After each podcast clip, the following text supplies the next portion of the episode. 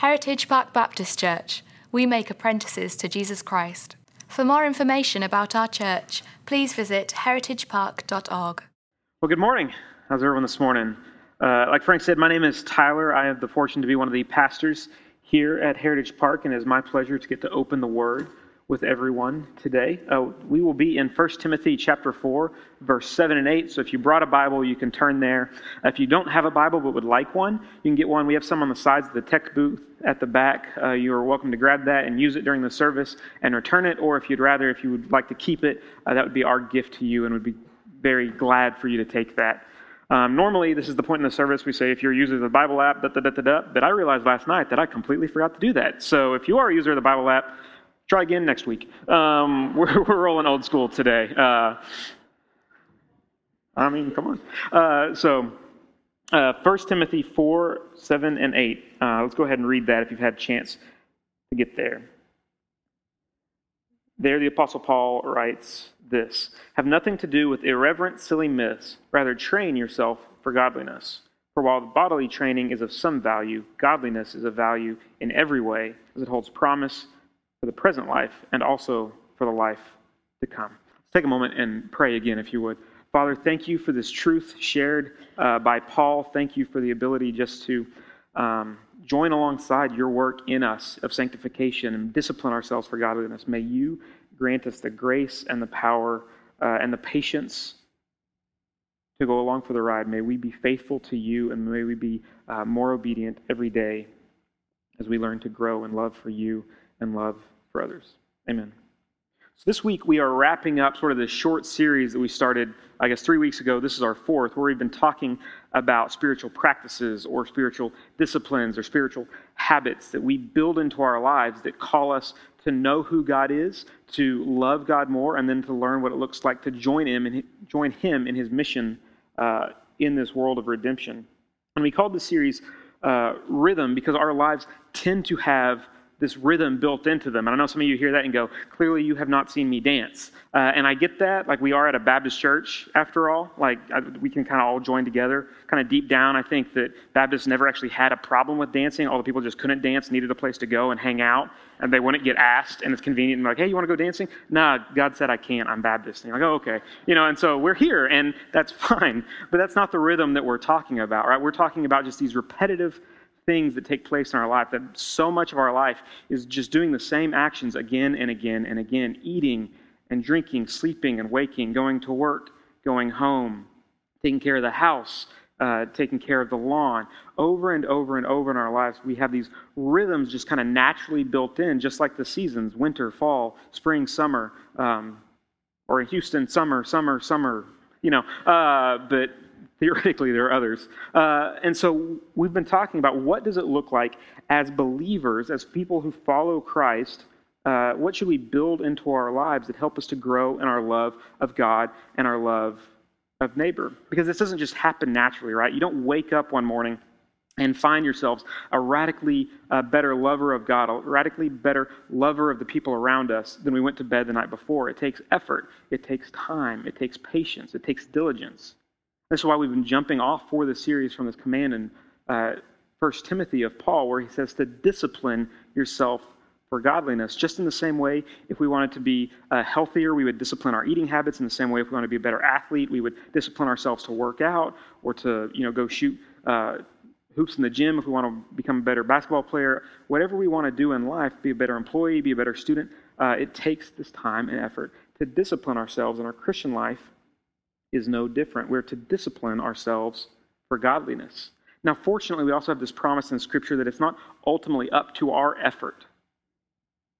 It's not all on us, that God's Spirit works in us and through us to bring about these results and this growth, which is great news for us because what this means is it's not about us being able to kind of will it to be. It's not about us figuring out the right uh, number of devotionals to have, or reading the right scripture for the right amount of time, to learn to pray for the right amount of time, or pray in the right way, or fast a certain amount. No, it's, it's God's promise to meet us and transform us, that it's not our skill, but it's God's promise as we put ourselves before Him. That's why a lot of times throughout church history, uh, these habits, these practices have been called to, uh, referred to as means of grace. What they mean by that is that there's not grace in the practices, in and of themselves, that's not what transform us. But these help uh, us to be, this is a means of grace which God's transforming grace comes into our lives. You can think about like this. A few weeks ago, Andrea uh, took Logan and went to see her parents in Oklahoma. So I had the house to myself for a couple of days. And, you know, I've after you know doing nothing for like a day and a half, I was like, this is actually probably a good time to be productive and do some of those house projects that are on the list, but I just haven't gotten to yet. And so I spent a couple of hours on a Saturday just replacing light switches. Uh, super fun way to spend your Saturday afternoon, but it's like you know football's not quite back yet, so what else was I going to do? I guess. Um, but one of the things is I was kind of replacing these light switches. I started thinking about them and thought, you know, we don't think about light switches at all, but it's not that long ago that these things would have seemed like a small miracle like if you'd never seen a light switch, if you're uh, from some desert island and you come, or tra- time travel from 200 years ago, and someone's you're in a room that's dark, and someone flips a switch, and suddenly light fills the room, and then they hit the switch again, and light goes off. You're like, what kind of sorcery are you doing here? Like this is amazing. You created light, and your thought would be that this switch is what created this, which performed this uh, miracle of creating light. But we, because we kind of are familiar with them and we know how it works, um, or maybe you don't, you just always take it for granted. Uh, but the light switch actually isn't a complex piece of equipment. Like I think it's 60 or 80 cents at Home Depot. It's super cheap, uh, and it doesn't even perform really that complicated of a task. All the light switch does is when you flip it, it completes a circuit. And it doesn't produce any light in and of itself, but what it does is it completes that circuit, and it's the conduit so that the power and the energy and the electricity that's being produced uh, outside of your house and is running along power wires can then go in, go through your walls, go through all the wiring, and go to the fixture with a light bulb in it, and then produces the light. It's the same way, the same way with these uh, practices and these habits and these rhythms we're talking about. They don't produce any transformation in us. What they do is kind of complete that circuit. They're the conduit through which God uses to transform us by the power of His Spirit. And so the, the past couple of weeks, we've kind of focused on individual rhythms, the things we build into our life as uh, single people and do on our on our own, and then also maybe do them together. But today we're focusing a little bit differently. We're going to talk about what uh, corporate rhythms do we have? What does it look like as a body of believers to come together and do certain things that help uh, God transform who we are day in and day out? And I think often when we think about uh, the spiritual disciplines in our life, the, the spiritual patterns we have, we tend to neglect what we do corporately. I think we, we, we do that some because we are a very highly individualistic culture. Uh, we think about my spiritual relationship as personal, it's between me and Christ, and that's absolutely true. No one else's faith can save you, not your parents' faith, not your spouse's faith, uh, not your kids' faith for your prayer. It has to be a personal decision, a personal faith in who Jesus was. But it's also true that Jesus isn't just about saving individuals, that God is saving for himself a people. That's what the salvation's always been about is God not just bringing individuals to know him, but uh, together into a family of faith. One of the primary New Testament pictures of what it means to be saved is adoption into the family of God, which means we not just have we don't just have God as our father, but we have other Christians as our brothers and sisters in Christ. We're in this together. If you look at the New Testament, uh, a big chunk of the New Testament are these letters that were written by Paul or by uh, James or, or Peter, uh, but they're written not to individuals. Like when we write a letter, we tend to write it to uh, mom, to dad, to a friend, to a particular person. But the authors of the New Testament wrote letters to full churches, kind of giving us instruction on what it means to live life together and to live out our Christian faith amongst one another. And there's four, there's only four of the letters in the New Testament that are written to individuals, and three of those are written to leaders of a church, primarily about how do you lead your church. And so almost the entire New Testament is given to us uh, with essentially commands that are you all. We don't have that in English. We just read you because English hasn't figured, or the English language isn't as good as the Texas language. You know, we're trying to help people out with the y'all. Um, but that's what most commands in the New Testament is that we all should be doing this. This thing we call the Christian life from start to finish was meant to be a community project as God redeems a people for his name. And so, what are some of these rhythms? Uh, we're going to look at three this morning. We kind of try to take three each week. There are more, but uh, for the sake of time, we're, we're limiting it to three. Um, and the first one we want to look at is just corporate worship, um, coming together with other believers to worship God. And so, if the first two weeks in here you're like, I'm O for the whole thing, you got one. You're here. You know, congratulations. Uh, we are doing this right now in coming together uh, to encourage one another, to sing alongside one another, to hear the word of God preached. Um, Ephesians 5 19 tells us to we should encourage one another with uh, psalms and hymns and spiritual songs, which is just kind of what we were doing when Frank was up here leading, what we'll do in a few minutes. In Hebrews, uh, we're commanded to not neglect meeting with one another, but instead to come together and encourage each other. Because it's an important part of how God shapes us into who He wants us to be. And many of us can attest to this through personal experience, I would imagine. Like if you were to look back on your walk with God, many of the kind of big milestone moments where you really encountered God in a unique way was surrounded by other believers. Either a Sunday service or a Sunday evening service or uh, maybe a youth service or a youth camp or a VBS or a midweek revival. Uh, you know, all of these different ways where something special happens when a group of believers come together to focus on who God is and what He's done on our behalf. It's an important part of how God shapes us. But what does this need to look like, right? Because not every church does it the same way. Not every church out there, uh, their service looks exactly like Heritage Park. Um, they're working on it, but they're not there yet. You know, we just got to give them a little bit of grace, right? No, uh, you don't have to have every service look the exact same. But what is crucial? Um, there's not a, a, single verse that kind of says this is what you should do when you come together. Uh, but we're, we're standing in the line of a long, uh, rich tradition of Christian history, the Protestant tradition, that's really kind of said, hey, there are two things that the corporate worship of the church is centered and based on. And the first is the preaching of God's word. That's what we're doing right now. And then the second thing is the administration of the ordinances, which are baptism and the Lord's Supper. And these two things are really what we've kind of built our life around as Heritage Park. Every time we get together to worship, it's going to be someone who stands up here, typically Trent, sometimes Kyle, sometimes me, sometimes somebody else, uh, but opens the word and says, This is what God has said, and this is what God is saying to us today, and tries to help us understand and apply what Scripture has. And we're trusting that as this happens, as sermon is preached after sermon is preached, that not every individual sermon just radically transform us, but we trust in the promise of God that God's word does not return void, and that He is shaping us slowly over time into the product that He wants us to be. And then we also celebrate uh, the Lord's Supper kind of on a regular basis. We come together on the first week of the month, is how we've chosen to do it here. Some churches celebrate it quarterly, some churches celebrate it weekly. It's not kind of the frequency of it, but it's that it is an important part of life together. And then we baptize here. We kind of do it as needed as people profess and say, hey, I've put my saving faith in Christ and I want to follow him in baptism uh, we schedule that and we celebrate that in our service. Uh, I've also seen churches that kind of tend to hold off on that when people come forward and they try and lump them together and have like celebration services where it's just an hour of people telling their stories of this is how God met me and transformed me, and now we get to celebrate together in baptism. Neither one of those are right or wrong. It's just kind of different ways to go about it. But the important thing is, again, these are the two elements that kind of center and ground us together, and our life together is built around them. And so then our services contain other elements that come together to support and enrich and surround it.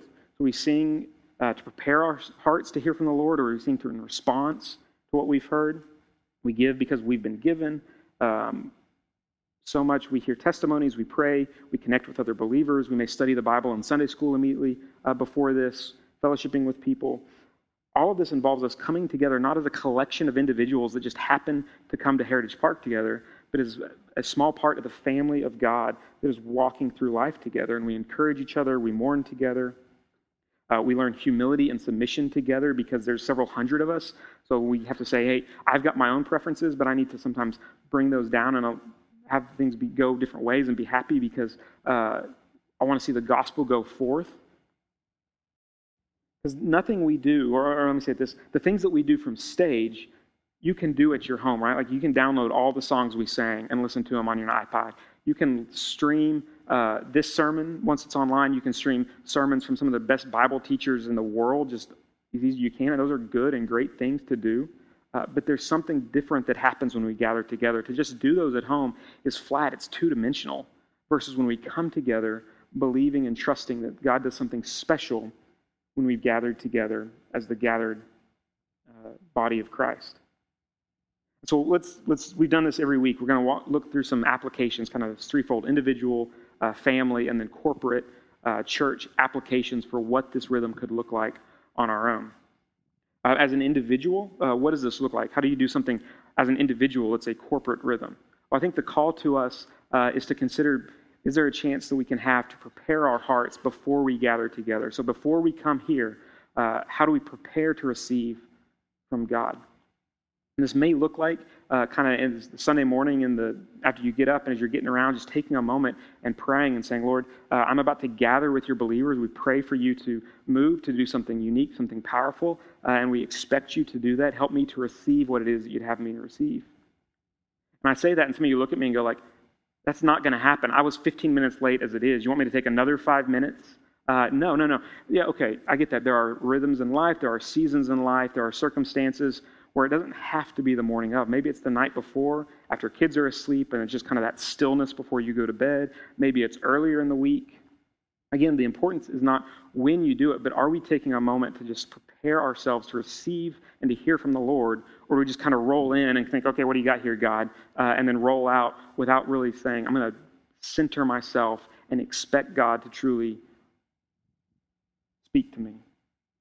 Uh, a second thing we can do before coming together is spend some time uh, on our own reflecting on the passage that we're going to preach on that week. So we, every week we send it out. Uh, what, whatever we're going to focus on as far as the text that week, we put in the midweek memo and it gets emailed out uh, on a Wednesday, so you'll have it. it. Used to be a Tuesday, but then Trent left on sabbatical and our staff mutinied, and it's Wednesday like it always should have been. Um, so, Viva la Revolucion, we got that going for us now. You'll get it on Wednesday. Um, we'll see what happens when he comes back. Uh, but just this opportunity to, to spend some time immersing yourself and again believing that God's going to use the preaching of this text in a particular way. And while the Spirit can move and can use anything in any moment in an immensely powerful way, the fact is it's typically we get more fruit out of it. We, we hear more if it's not the first time to hear the passage when we roll in and we read it and launch into the sermon. If we're a little bit more familiar, it kind of centers and uh, puts ourselves on in it a little bit more to get more out of the time together. Uh, so then, as a family, I think the, the application for us is to find times to worship as a family. And this is both applied in coming here together as a family on Sundays to worship together, but then also taking kind of what we do here and saying, how does this work its way into our weekly rhythms uh, in the home? Because if our faith is what our lives are based on, that should play out in how our families interact with one another. We can do worship and these things at home. It doesn't have to be a, a full sermon that some a parent has to prepare. It doesn't have to be uh, you break out the guitar or you have a great singing voice. There are thousands of ways this can work its way out, depending on your family, depending on your rhythms, depending on where your kids are in age. Maybe it's just a, a question around the dinner table. Hey, what have you seen God do this week or today?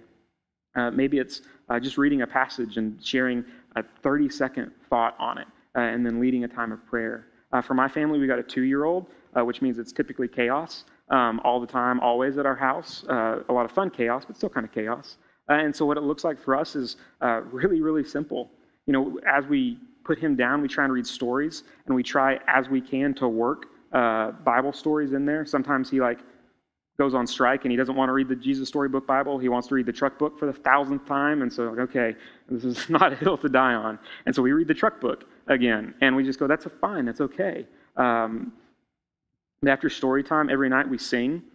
Sometimes it's wheels, it's always wheels on the bus. It's always wheels on the bus. Uh, but we also sing the doxology. We try and work in some hymns as well. Some of those things are just simple to sing over this young child um, that he's beginning to kind of learn the words of.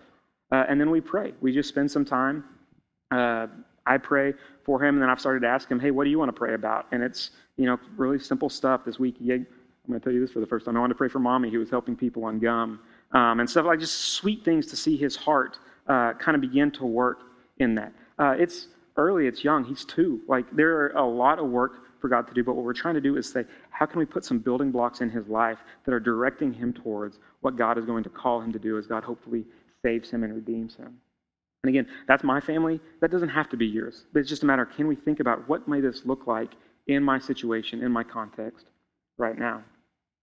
And then finally, as a church, corporately, it's just coming together to do this to worship, to sing, to encourage one another, to fellowship, to hear from the word, to celebrate the ordinances when we do that, um, to bring together with all that we are and all that we're going through and all that God's doing in our life, good, bad, and ugly, uh, and bring it before the throne of God together as the family of God. And so the call on us, I think, is to make it a priority to be here, to say, no, it's not just when it's convenient to get up, but there's something that's truly uh, priceless about being together with the family of God, and so we're going to do that.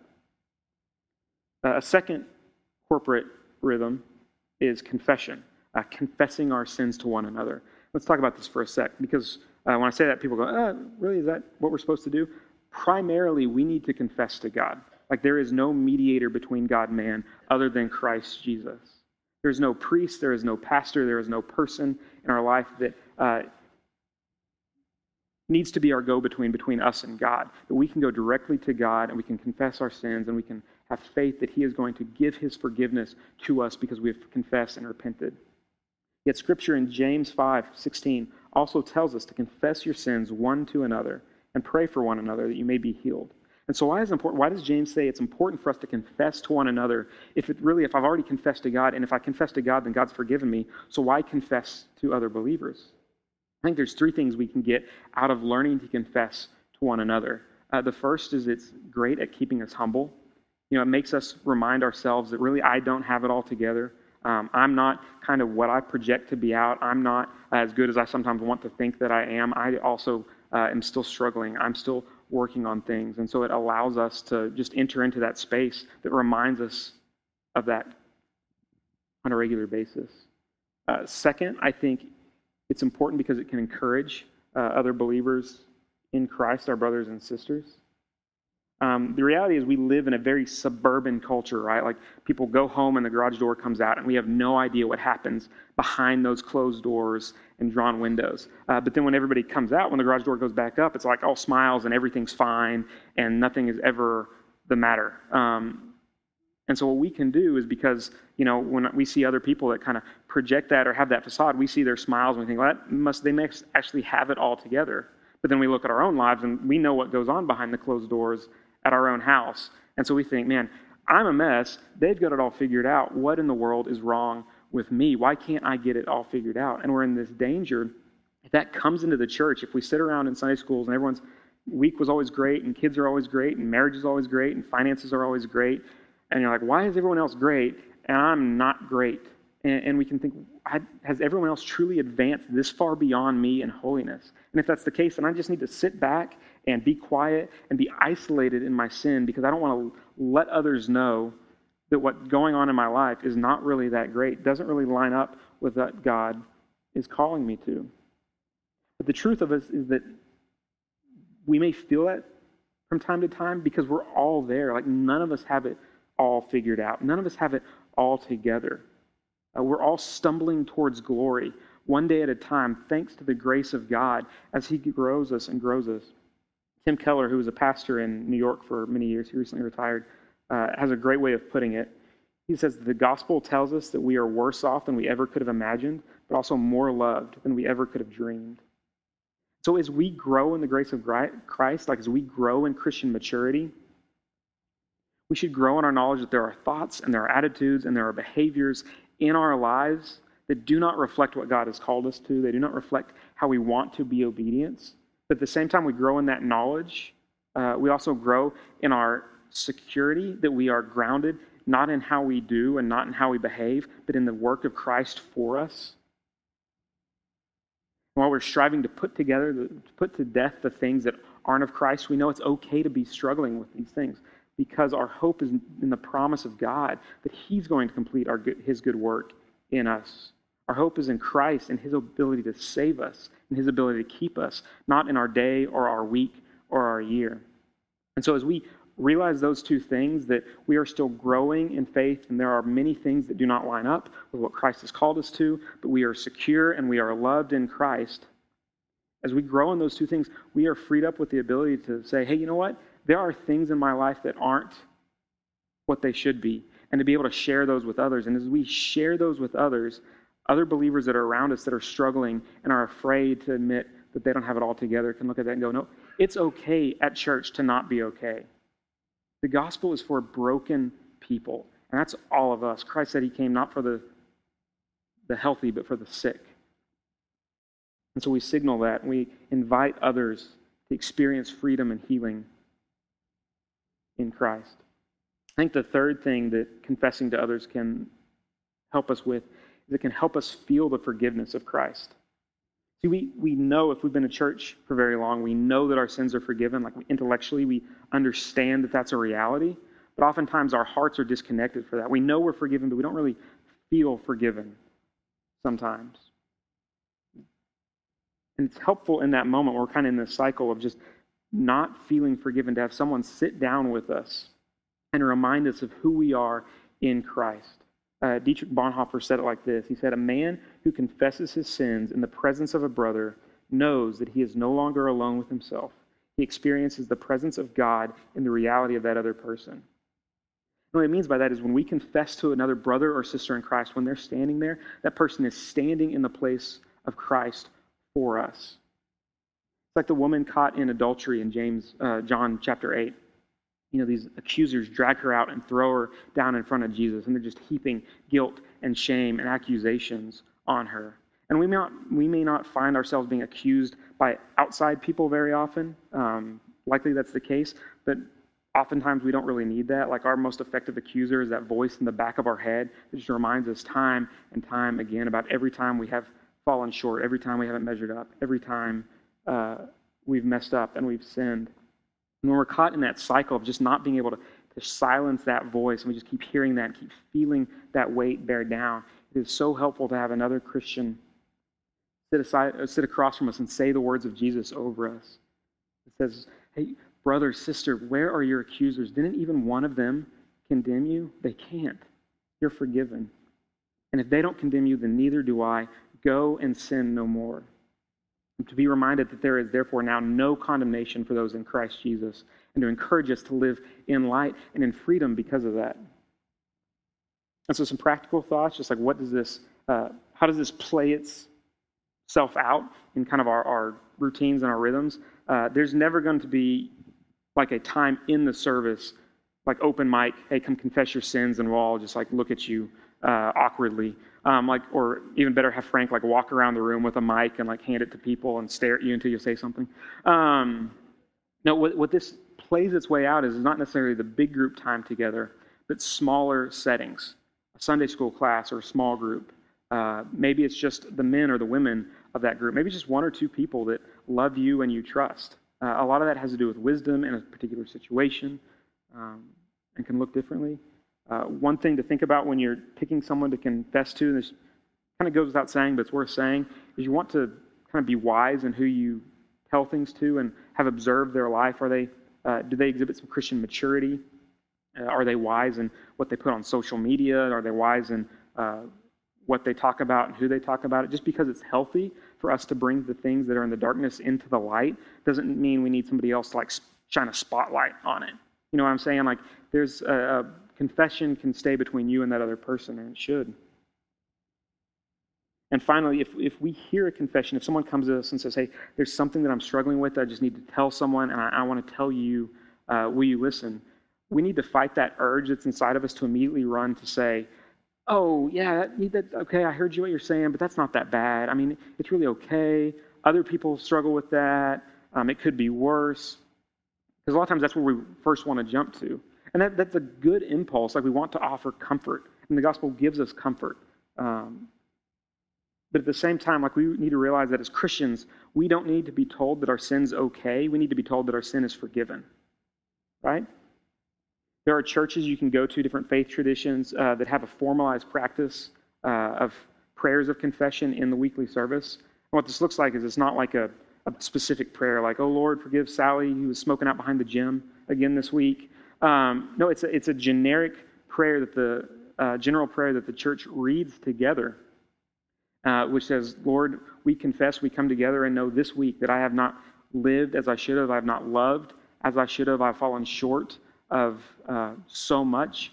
And as the church kind of repeats this together, there is always immediately following a piece called absolution.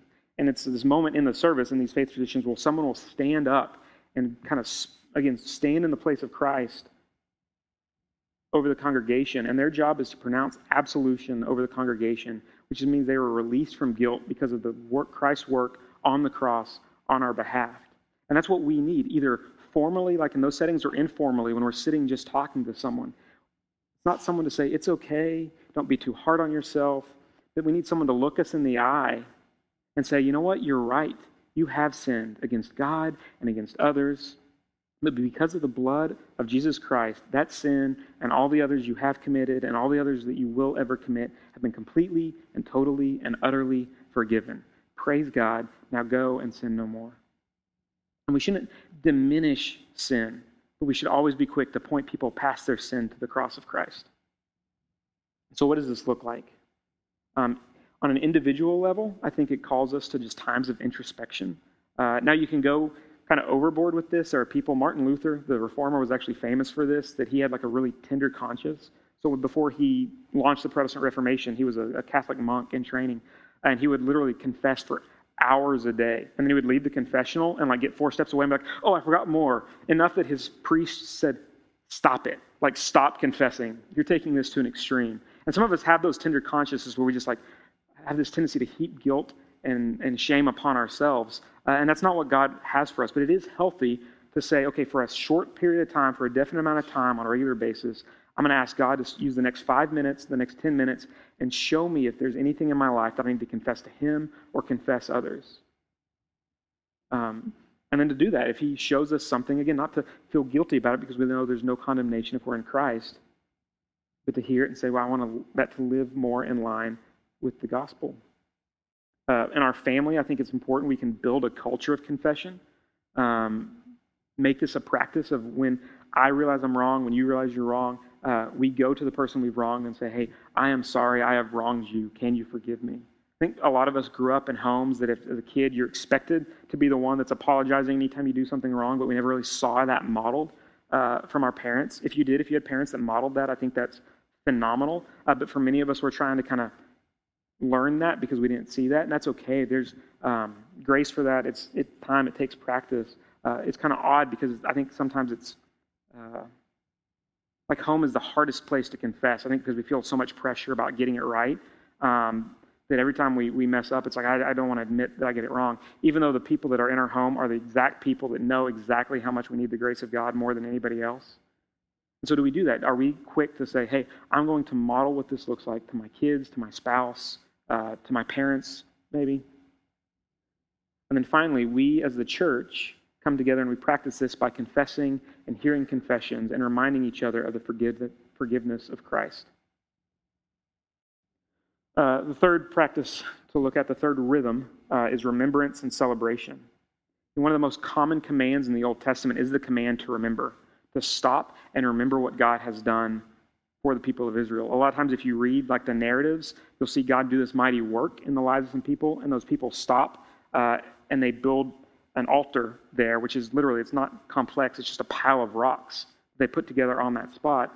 The point being, in years to come, they're going to pass that spot again, and that will jump out at them because it's not normal to just see a pile of rocks put together. You see that pile of rocks, you go, someone piled some rocks together. And as you see that pile, it's a chance to go, oh, yeah, this is what God did for us. And a chance to teach your kids, and a chance to remember it yourself, and a chance to be thankful.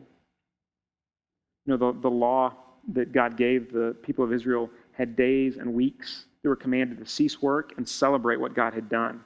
Uh, and there was actually consequences if you didn't. Like if you decided to keep working, God said He would cut that person off from the people of Israel. Like it was a law for them to stop and celebrate, which is a pretty good law to give when you think about it. Like party or else. Like that's the kind of command that I want to get. Um, but God's people are called to be different from the nations around them, and that included their pattern of celebration. Uh, and the commands aren't necessarily the same in the New Testament to do things like that, but the tendency and the helpfulness of that pattern is the same because we're also very prone to forget the goodness and the blessings of God.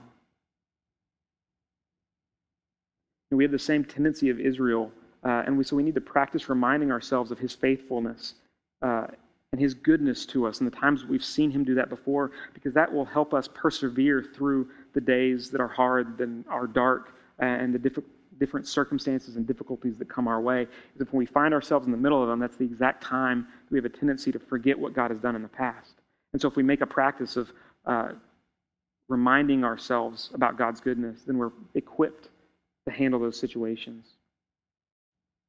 And it's also good to celebrate um, because we were meant for joy. Like Scripture says that we are created to be satisfied completely in God and what He is. And the reason that we're not is because sin has entered this world.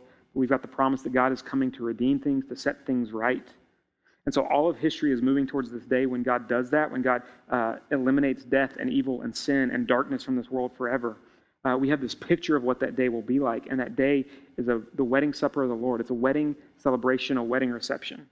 And most of us have been to a wedding where you've gone and you've been to the, the reception afterwards and you leave and you're like, those people spared no expense. You know, like, and what you think is those people know how to throw a party. You know, like because it was just no expense was spared, no detail was overlooked. There was so much time and energy and money made into making this a celebration that people will remember for the rest of their life. And people put that time and energy in because what's happening in that day, the marriage of two people, is worth celebrating. Um, is worth celebrating. And so that's the picture we get in the New Testament is when this happens, it's the celebration to end all celebrations. It's the party to end all parties that we will finally get to experience what it meant to be and what everything else is going towards. And so if that's like where we believe uh, history is going, if that's what we believe God is doing in redeeming us, then it makes no sense that we wouldn't also find reasons to celebrate now. Like we should be known for people that celebrate and that have joy because that's what we think uh, we're headed towards. We're created for joy, and so we need to create outlets for this. Again, this is so fun at this stage because with a two year old, we get to just see kind of unbridled joy at simple things. You know, they just, the world is a magical place, the world is a wondrous place. He gets so excited about, he moved recently from a crib to a, like a twin bed, and that was like the best thing in the world. And you're like, okay, man, let's party, yeah. Uh, and I think we can learn a lot from that because somewhere along the way, most of us get kind of you know, old and cynical about things, but just to look and say, no, we should be more like that.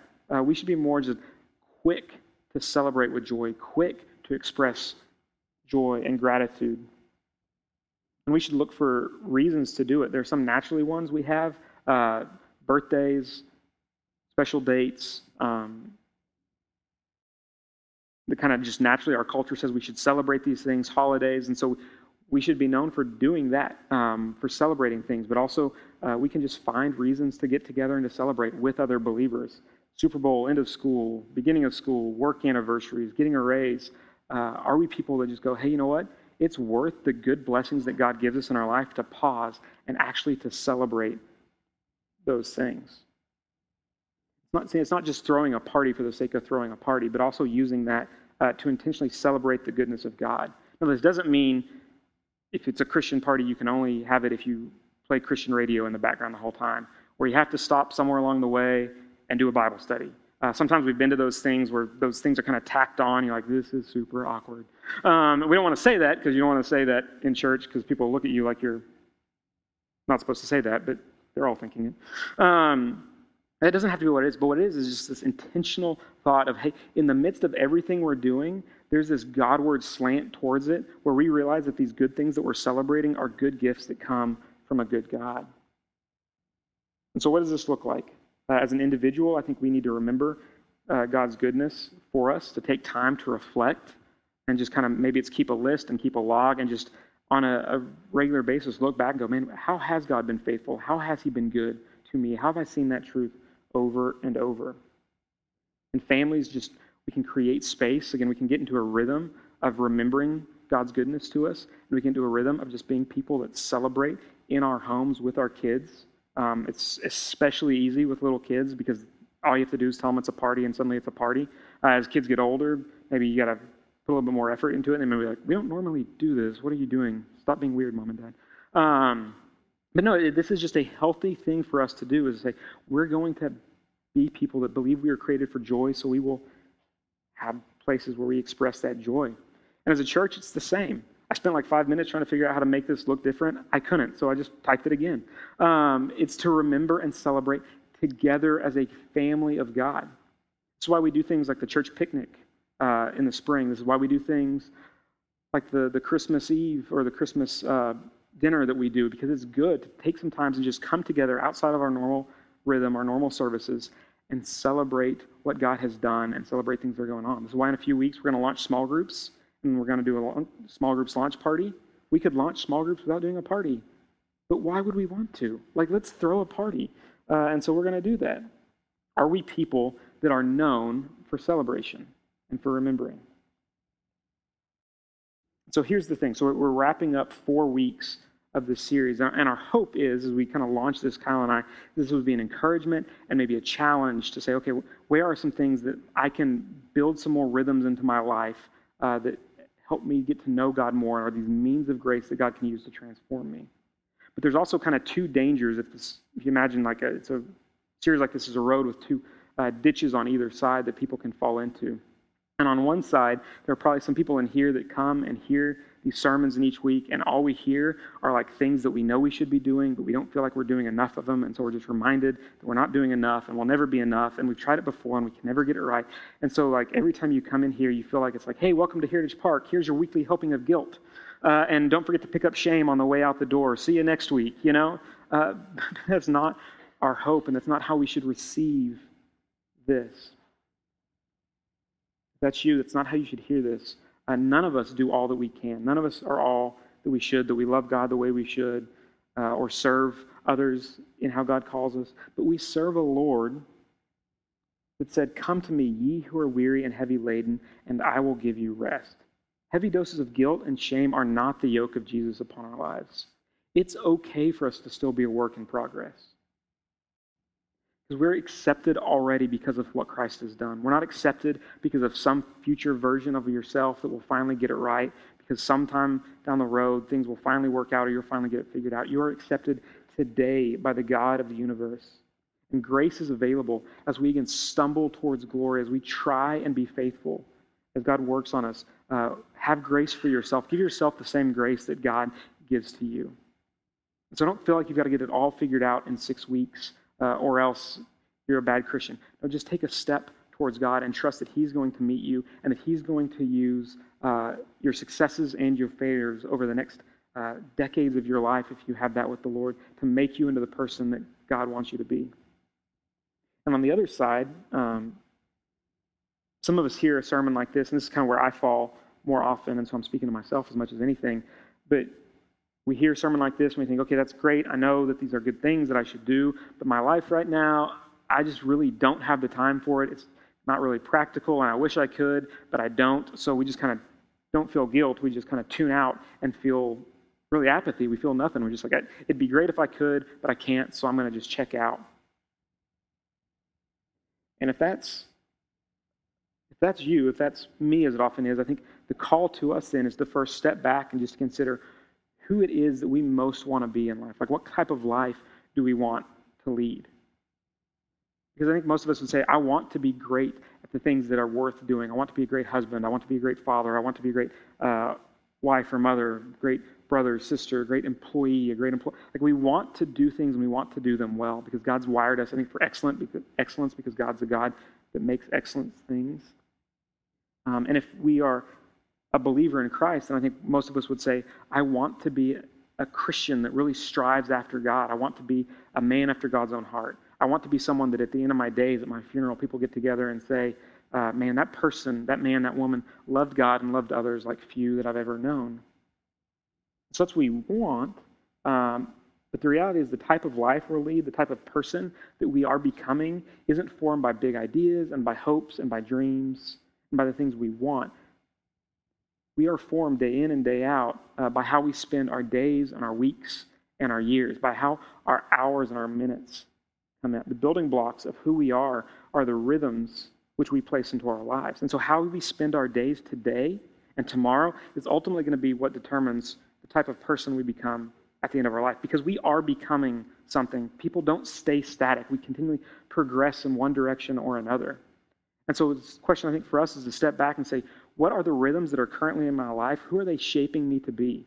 Are they rhythms that are shaping me to be who I want to be in my depth? And if I said, are they shaping me to be who I most want to become, who I think God wants me to become?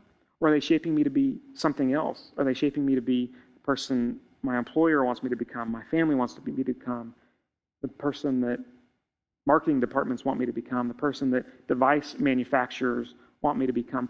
Who is it? Like, what are the rhythms that I'm having in my life who are they shaping me into? Because we all have rhythms. Our lives are all built upon rhythms. As we step back, as we step back and think about it, uh, if we are not, if the things that we've kind of built into our lives as rhythms aren't shaping us into who we most want to be, uh, then maybe we consider making some changes in those rhythms. The goal of this service, the goal of this series is not to say you guys should start doing things that you don't want to do. The goal is to say, who do you want to be? Who do you most want to be? And then is your life being built in a way that lines up with that goal, with that end in mind? Or are we just going kind of with the flow and hoping it works out for the best? I think God calls us, like we saw in 1 Timothy, to discipline ourselves, to strive. Uh, it won't be perfect, and it certainly won't be easy uh, to do. It's hard to change kind of these built in patterns. It's like rerouting rivers sometimes. Uh, but a few verses later in Timothy, 1 Timothy chapter 4, Paul writes this in verse 10. He says, For to this end we toil and strive, because we have our hope set on the living God, who is the Savior of all people, especially of those who believe. I mean, Paul uses words like toil and strive. Hard work is what this requires. But this is worthwhile. This is possible to do because our hope is set, again, not on our own ability, not on our own strength, but our hope is set on God of the universe and in his redeeming work. So it is worth it to do this, to strive after him. And while we do that, to trust in God's grace and power that we can develop new rhythms, new habits that are going to point us to God. And we trust that he will, not today, not tomorrow, not in a year, complete this work in us, but that as we are faithful day in and day out in a lifetime of pursuing God, that God is going to shape us and mold us in a way that we can't even imagine the product that God's going to bring about in our life. Um, it's not up to us, it's up to God doing this work in us. Praise be to God. Let's pray. Father, uh, we come before you and just confess um, our limitations. We confess that we all know that we don't measure up at times. We confess that uh, we wish we loved you more. We wish we loved the church around us more. We wish we loved our neighbor more. Um, but we are sinful and we are uh, prone to wander and prone to forget and, and prone to so many things, Lord. We just throw ourselves on your grace and thank you for your redeeming work in our life, Lord. Um, and we just pray that you would do what you say you will do, that you will work in us and through us and bring about uh, just a radical transformation into the image of your Son because that is what uh, you're about, because that brings you glory to transform a people uh, from death to life, from sinners to saints. Thank you that you are at work in us now. Please give us the grace and the strength and the perseverance to experience these means of grace, to pursue you in new ways. Uh, I pray you would just be with us in all that we do. All these things we pray in your Son's name. Amen.